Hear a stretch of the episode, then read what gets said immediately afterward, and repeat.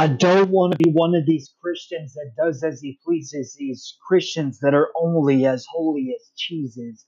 I want to be holy like Jesus, not just on the surface. I want to be a service. I know I can't earn this and I don't deserve this life, the no, the no strife, but I want to be alive, the love life. Always fair, caring and sharing, dauntless and daring like a disciple that teaches that even if my world is falling to pieces, I will trust Jesus because he is what peace is. Hmm.